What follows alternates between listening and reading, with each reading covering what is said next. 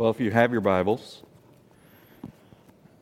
I invite you to turn with me to Matthew chapter 7, verses 1 through 12. Matthew chapter 7, verses 1 through 12. Uh, if you don't have your Bible with you, the words to this passage are available for you in the bulletin that you received uh, when you arrived. And so I encourage you, whatever fashion it may take, through the Bible, through uh, the bulletin, through an app on your phone, to make sure to have God's Word open before you as we uh, dive into it this morning. Um, I brought my water up here, so I should be good to go now. Uh, and I'm, I'm reminded of a time where I was preaching in another setting, and my throat just got really dry all of a sudden and started to go out. And it, it was to the point where I literally could not speak. Um, I, I, would try to talk and just no sound. And I, I, guess a lot of folks in the church thought I was getting really emotional uh, in the moment. And I was like, no, I'm just, I need, I need water. so, uh, anyway, I hope, hope we can avoid one of those moments because they do serve to derail uh, sermons. Uh, but may God bless our time in His Word this morning. Would you pray with me now uh, that He would um, minister to us, that He would, he would uh, mercifully meet us through His Word as we open it up. God, we ask that you would bless the preaching of your Word. We ask that you would humble, under, humble us under the authority of your Word. We ask, Lord, that you would give us the good gift of conviction and correction where necessary, and meet us in comfort where necessary and needed as well. Lord, show us Christ. Show us in the in the in the, in the, in the un, unending, unrelenting pressures that life can throw at us, that the world hits us with six, six and a half, even seven days a week. Show us a Savior who calls us to Himself and invites us to live in Him. So, Lord, we pray this in His name. Amen. As I watched the snow fall and the temperatures plummet this week, my mind did what maybe some of yours did. It went back to summers of old. It went back to, mine particularly went back to summers of my youth growing up in northwest Arkansas. I remember those days full of baseball, full of swimming, hanging out with friends, staying up too late, playing video games and watching movies. And uh, in many ways, I enjoyed what was an, a normal, all American childhood and youth. And, and summers were the highlight of those days. One particular highlight of my summers was uh, in the community that I lived in, there was a sizable Italian population, and there was uh, uh, the, the Italian population uh, put on what was called the Grape Festival. And so it was this normal, as you might imagine it, fair or carnival uh, that would come to town. And it would come every summer, uh, like the last week before school would resume. And so, uh, myself and my friends, we would always go to the Grape Festival each year and we would have $10 or $20 in our pocket to ride rides and to eat fried food and to uh, play games, and, and, we felt like we were on top of the world. And I remember that the festival was marked by many rides that, in, in hindsight, I'm surprised that I didn't die on them. And uh, not just because of the rides, but because of how foolish my friends and I were on the rides. Uh, you know, you had the the gravitron thing that spun around and you're supposed to lay up against the wall. Well, we were the ones that would try to walk out to the middle, and inevitably we get thrown back into the wall or into one another. Now, for as fun as all of that was, there was kind of an unspoken uh, excitement about the Grape Festival that my friends and I enjoyed. And that was the fact that with the summer concluding, and this was, might be hard for you to imagine, but this was before the days of social media. This was before the days of uh, everybody over the age of seven having a cell phone, so being able to text message one another. I, there were a lot of people that we went to school with that we just wouldn't see over the course of the summer. So, particularly, there were a lot of girls that we went to school with that we did not see over the course of summer. So, with the anticipation of running into some of the girls that we'd be see going back to school, my friends and I, we would, when we were going to the Grape Festival, we would make sure that, that we were uh, dressed in, in the clothes we wanted to be wearing, and, and, and, we probably look at ourselves in the mirror before we went out the door about 350 times. Uh, we would bathe ourselves in an ungodly amount of cheap cologne, and we were going out the door with a, with, with, with a strange combination of terrible insecurity and irrational bravado that can only be found in a 12 year old boy. And it was odd that the girls never seemed very excited to see us. I had another thought this week as I watched the snowfall and worked over Matthew chapter 7, verses 1 to 12. And that is that disastrously poor self awareness is not reserved for 12 year old boys trying to impress girls. As my friends and I would swagger through the, fair, through the carnival eating funnel cakes and drinking soda, imagining that we were Johnny Depp, those interactions with the girls we would see from school would just show that we were out of our depth. What if you and I easily find ourselves out of our depth as well? Imagining on ourselves one thing, and yet the testimony of Scripture would show us something else. Look with me in Matthew 7 at how Jesus speaks to those who would follow after him, and particularly see how he informs how we understand ourselves and our relationship with God and with others. Follow along as I read Matthew 7 1 through 12. Judge not that you be not judged, for with the judgment you pronounce, you will be judged. And with the measure you use, it will be measured to you. Why do you see the speck that is in your brother's eye? But do not notice the log that is in your own eye?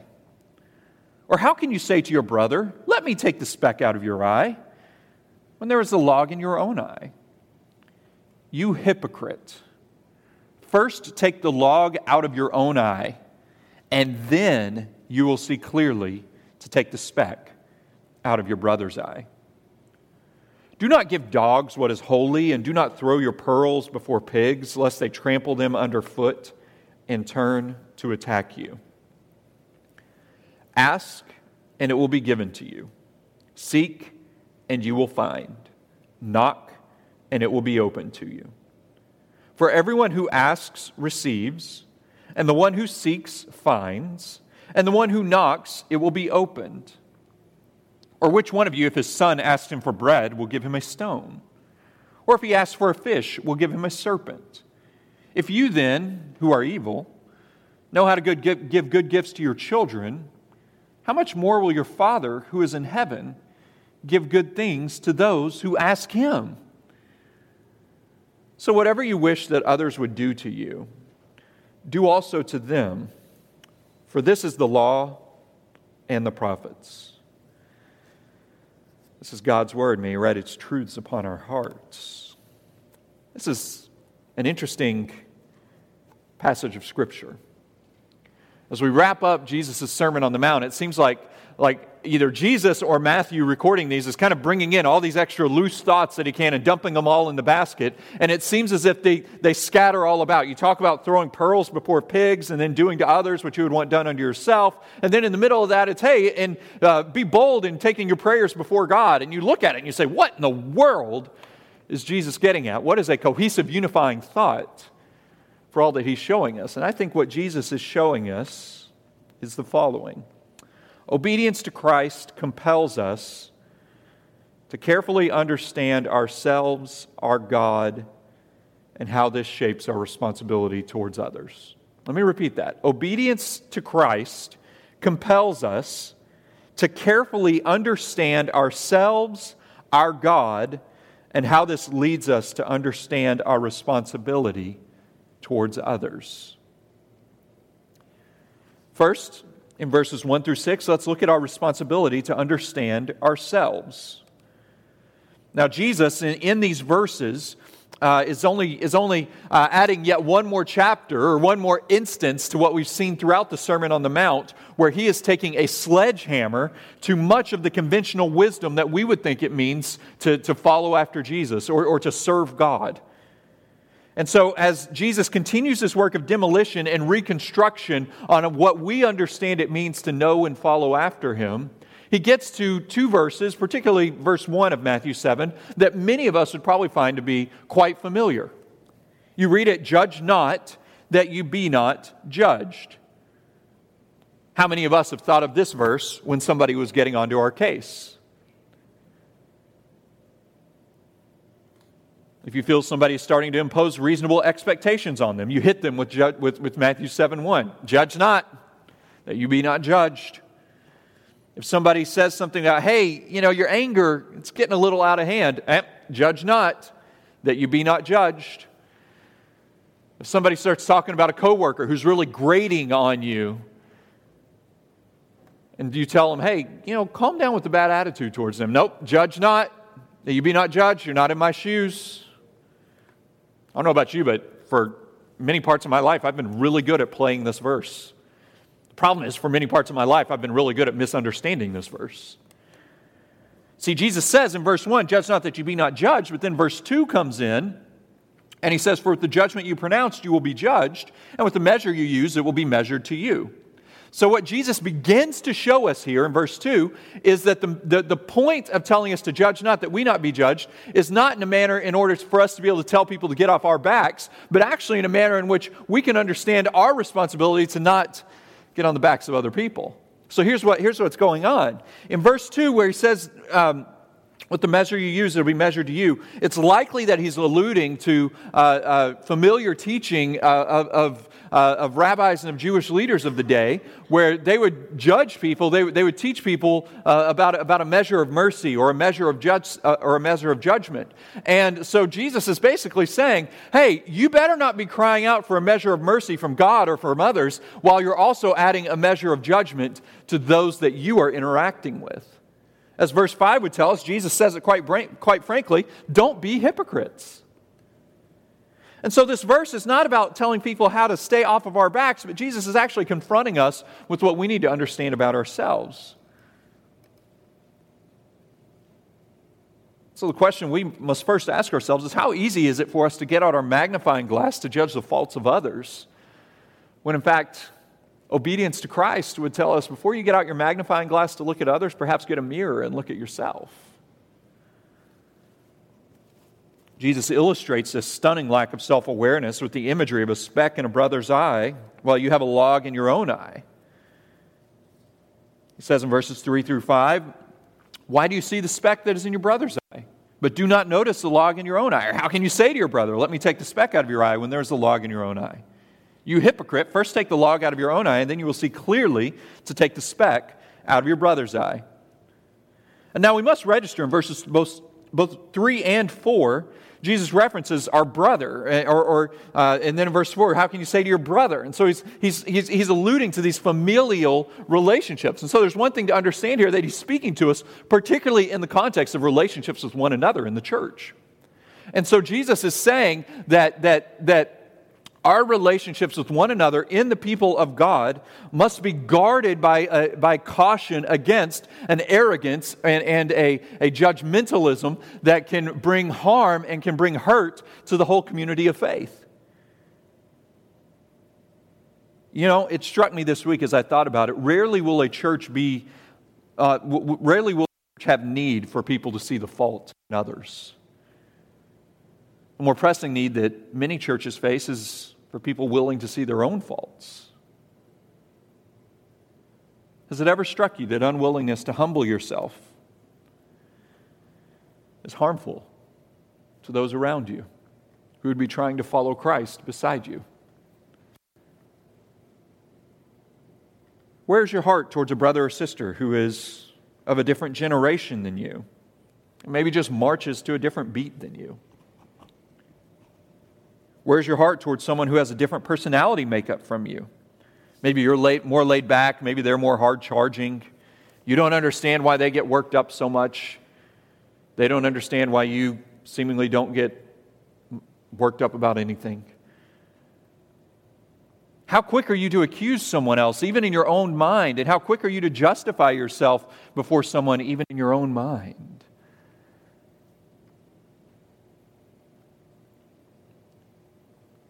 Jesus recognizes that the fires of our fellowship together in the church would burn all the more brightly if we erred on the side not of a measurement of judgment, but a measurement of mercy.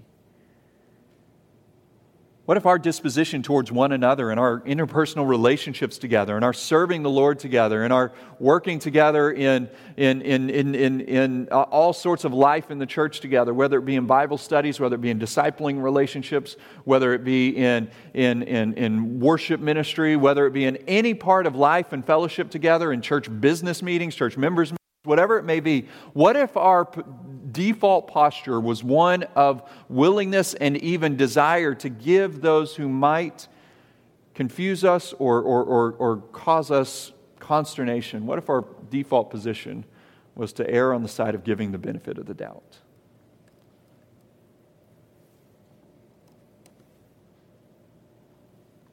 See, what Jesus is showing us here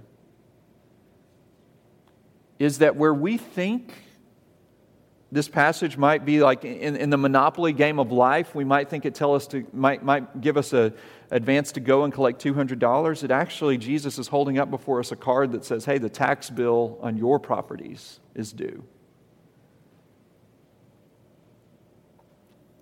How quick are you to notice the speck in another's eye before you notice the log in your own? How quick are you to try, are you to, try to throw somebody down on the operating t- table to perform surgery on them when you are the one who is in need of life saving action?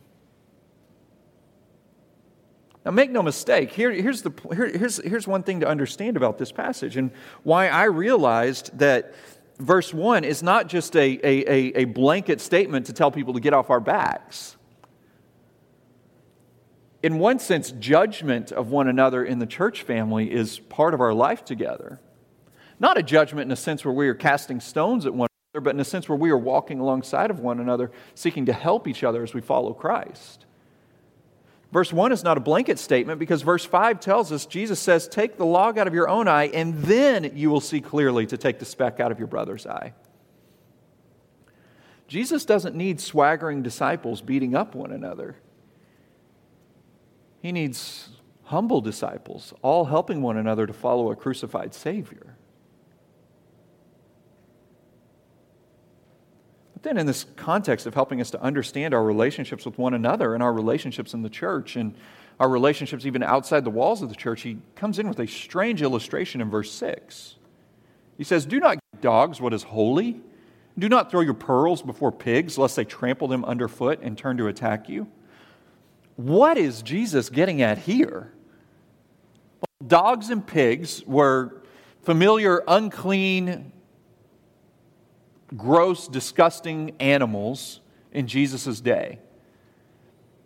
And so, pearls and that which is holy were things that were precious, were things that were, were, were, were, desirable, were things that someone would hold close. And so, Jesus is saying, in, in, in this sense, he's saying on, on another side of the spectrum, I think what he's saying in verses 1 through 6 is he's giving us kind of two ends of the coin to be aware of as we relate to and interact with one another. One is making sure to, to, to take the log out of our own eye to avoid hypocrisy, and the other is don't get boiled down or don't get bogged down in, in endless disputes.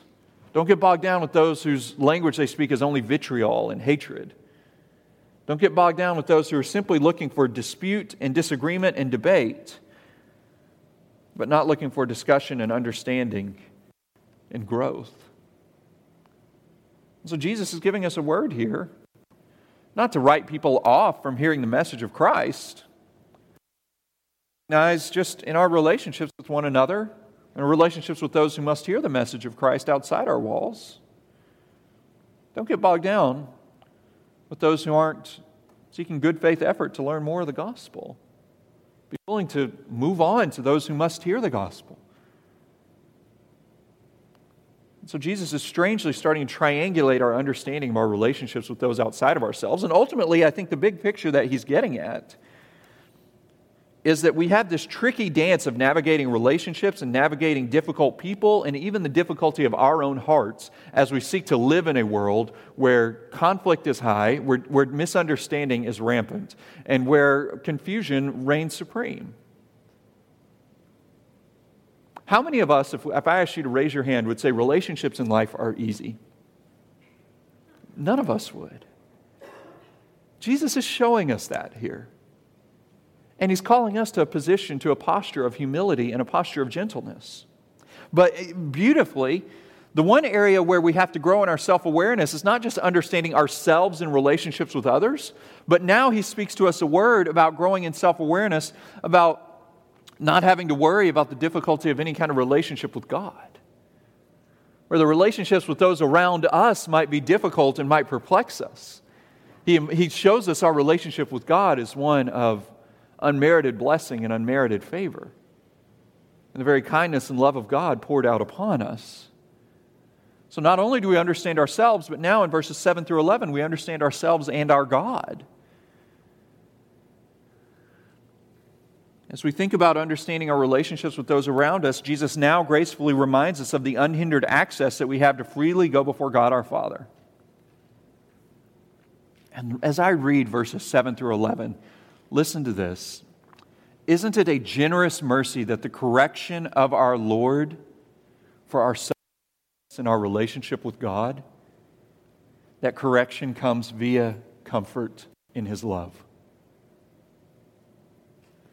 Jesus models for us what he's just said in verses 1 to 5. He doesn't say, You idiots, you don't understand yourselves and God. No, he comes alongside of them and says, Hey, let me remind you of the kindness and the gentleness of God your Father. Follow along as I read. He says, Ask and it will be given to you. Seek and you will find. Knock and it will be open to you. For everyone who asks, receive receives, and the one who seeks finds, and to the one who knocks it will be opened. Or which one of you, if his son asks him for bread, will give him a stone? Or if he asks for fish, will give him a serpent? If you then, who are evil, know how to give good gifts to your children, how much more will your Father who is in heaven give good things to those who ask him? So we see in these verses two aspects of how Jesus helps us to understand our relationship with God. First, Jesus pushes us towards consistency towards frequency, towards an unrelenting heart, an unrelenting nature in us taking our needs and taking our lives and taking our situations and our, our, our, our, our, uh, circumstances that bog us down to continually taking these before God. Ask, seek, knock.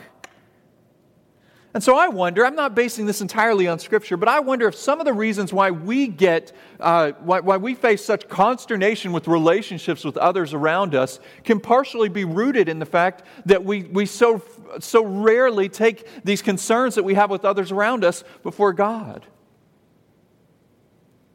Is the disappointment that you have with that person who's not meeting your expectations? if you were given truth serum, is it actually a disappointment with God and a way in which He's working in your life and how that person perhaps isn't meeting what you want them to be? Before beating one another over the head, let's run to God in prayer and ask Him for His mercy. And so Jesus shows us that we must be frequent, that we must be um, unrelenting in going before God in prayer. And he says, Ask and it will be given, seek and you will find, knock and it will be open to you. But not only does he call us to consistency in going towards him, but he shows us the consistency of God in his heart towards us. A mercy of God. It is a mercy of God that our petitions before him, no matter how incomplete, no matter how feeble, our prayers before God are not met with cynical eye rolls, but with a compassionate heart. Think about that. The next time you are stumbling over your words in prayer, the next time you find yourself in a perplexing situation or perplexing relationship that you don't quite know how to process or what to do with it, and you feel like no matter how you try to voice any kind of prayer to God, it's just not going to come out right I've had times in my life where I was praying to God and I said, God, I don't even know how to speak what my heart is feeling. It's times like that when verses like this are profound in their power. God does not meet our petitions with cynical eye rolls, but with a compassionate heart. God uses this, Jesus uses this illustration of a father with his own son. Which one of you, if his son asks him for bread, will give him a stone? Or if he asks for a fish, will give him a serpent? If then you who are evil know how to give good gifts to your children, how much more will your Father who is in heaven good give good things to those who ask him? The phrase, you who are evil, he's not calling his audience just terrible, evil, disgusting human beings. He's using this as an example of no matter how good of a father you might be, no matter how good of a father you might have had, no matter how good of a father you might aspire to be, in your human sinful nature, there are going to be incompletions, there are going to be uh, uh, uh, errors, there are going to be ways in which you simply, in your sinfulness, fall short. Though love may abound throughout your days, there will be times where you, in your sinfulness, do not measure up. And Jesus says, God the Father never doesn't measure up. He will give you exactly what you need. He will give you good things to those who ask Him. Now, you might read this and think, okay, well, time for me to take my wish list before God. I'm eyeing that new model of car. 10 degree mornings sure make me wish I had that vacation home. I could use a promotion at work. I could use fill in the blank.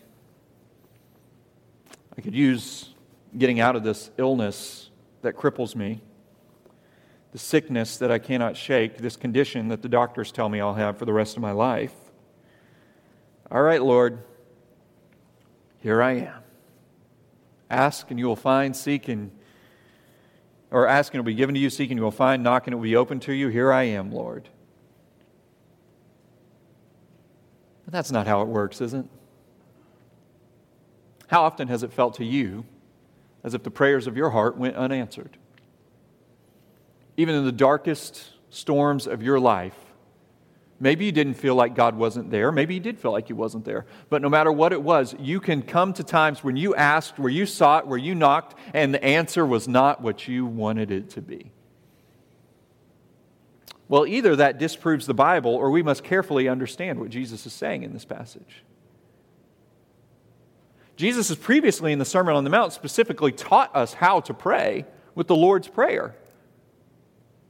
So you can go back and look in Matthew chapter 6 if you want to. So we have to see that, okay, if we consider the Lord's Prayer and now we consider this, these two aren't going to be contradictory to one another. So Jesus is not just giving us an, a, a red carpet unfurled for us to take all of our wildest dreams before God. No, what Jesus is doing here is he's speaking in a manner in which he wants us to understand the heart of God to his people. And so, part of our self awareness as followers of Christ is A, understanding our propensity towards judgment, uh, toward, towards unfair, unkind, ungracious judgment towards others. And so, have this self awareness of ourselves, but now a part of our self awareness is not having an idea of God as one who is distant from us, but one who is near to us and one who delights in the prayers and the communion of his people. So, a call to self awareness is not only a call to recognize that we are far more prone to legalism than we may imagine, or far more prone to placing standards on others than we would, than we would want placed on ourselves, but a call to self awareness is recognizing that we are far more loved than we perhaps realize much of the time.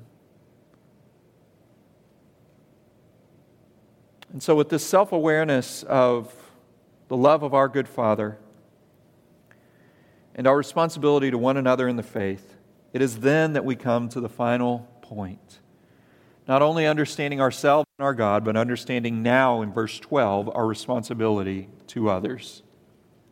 Just a note if you're looking at this in your Bible and you see the little headings there, like the golden rule, asking it will be given, and judging others, sometimes those are really helpful, and sometimes I don't really understand what they're doing. This is one of those instances where I don't really understand what the editors who came in and compiled our Bibles uh, uh, realized what they were doing.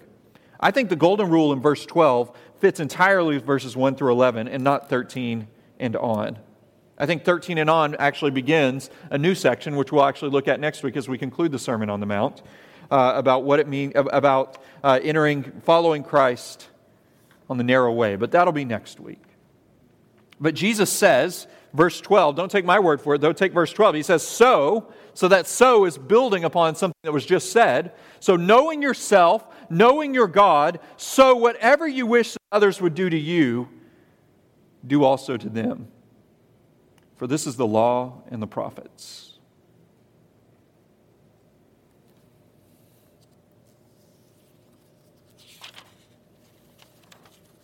Whatever you wish that others would do to you, do also to them. How do you do that?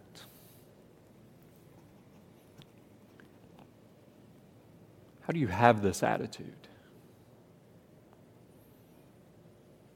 Well, Jesus has just shown us we're guided towards this perspective by knowing ourselves all the more.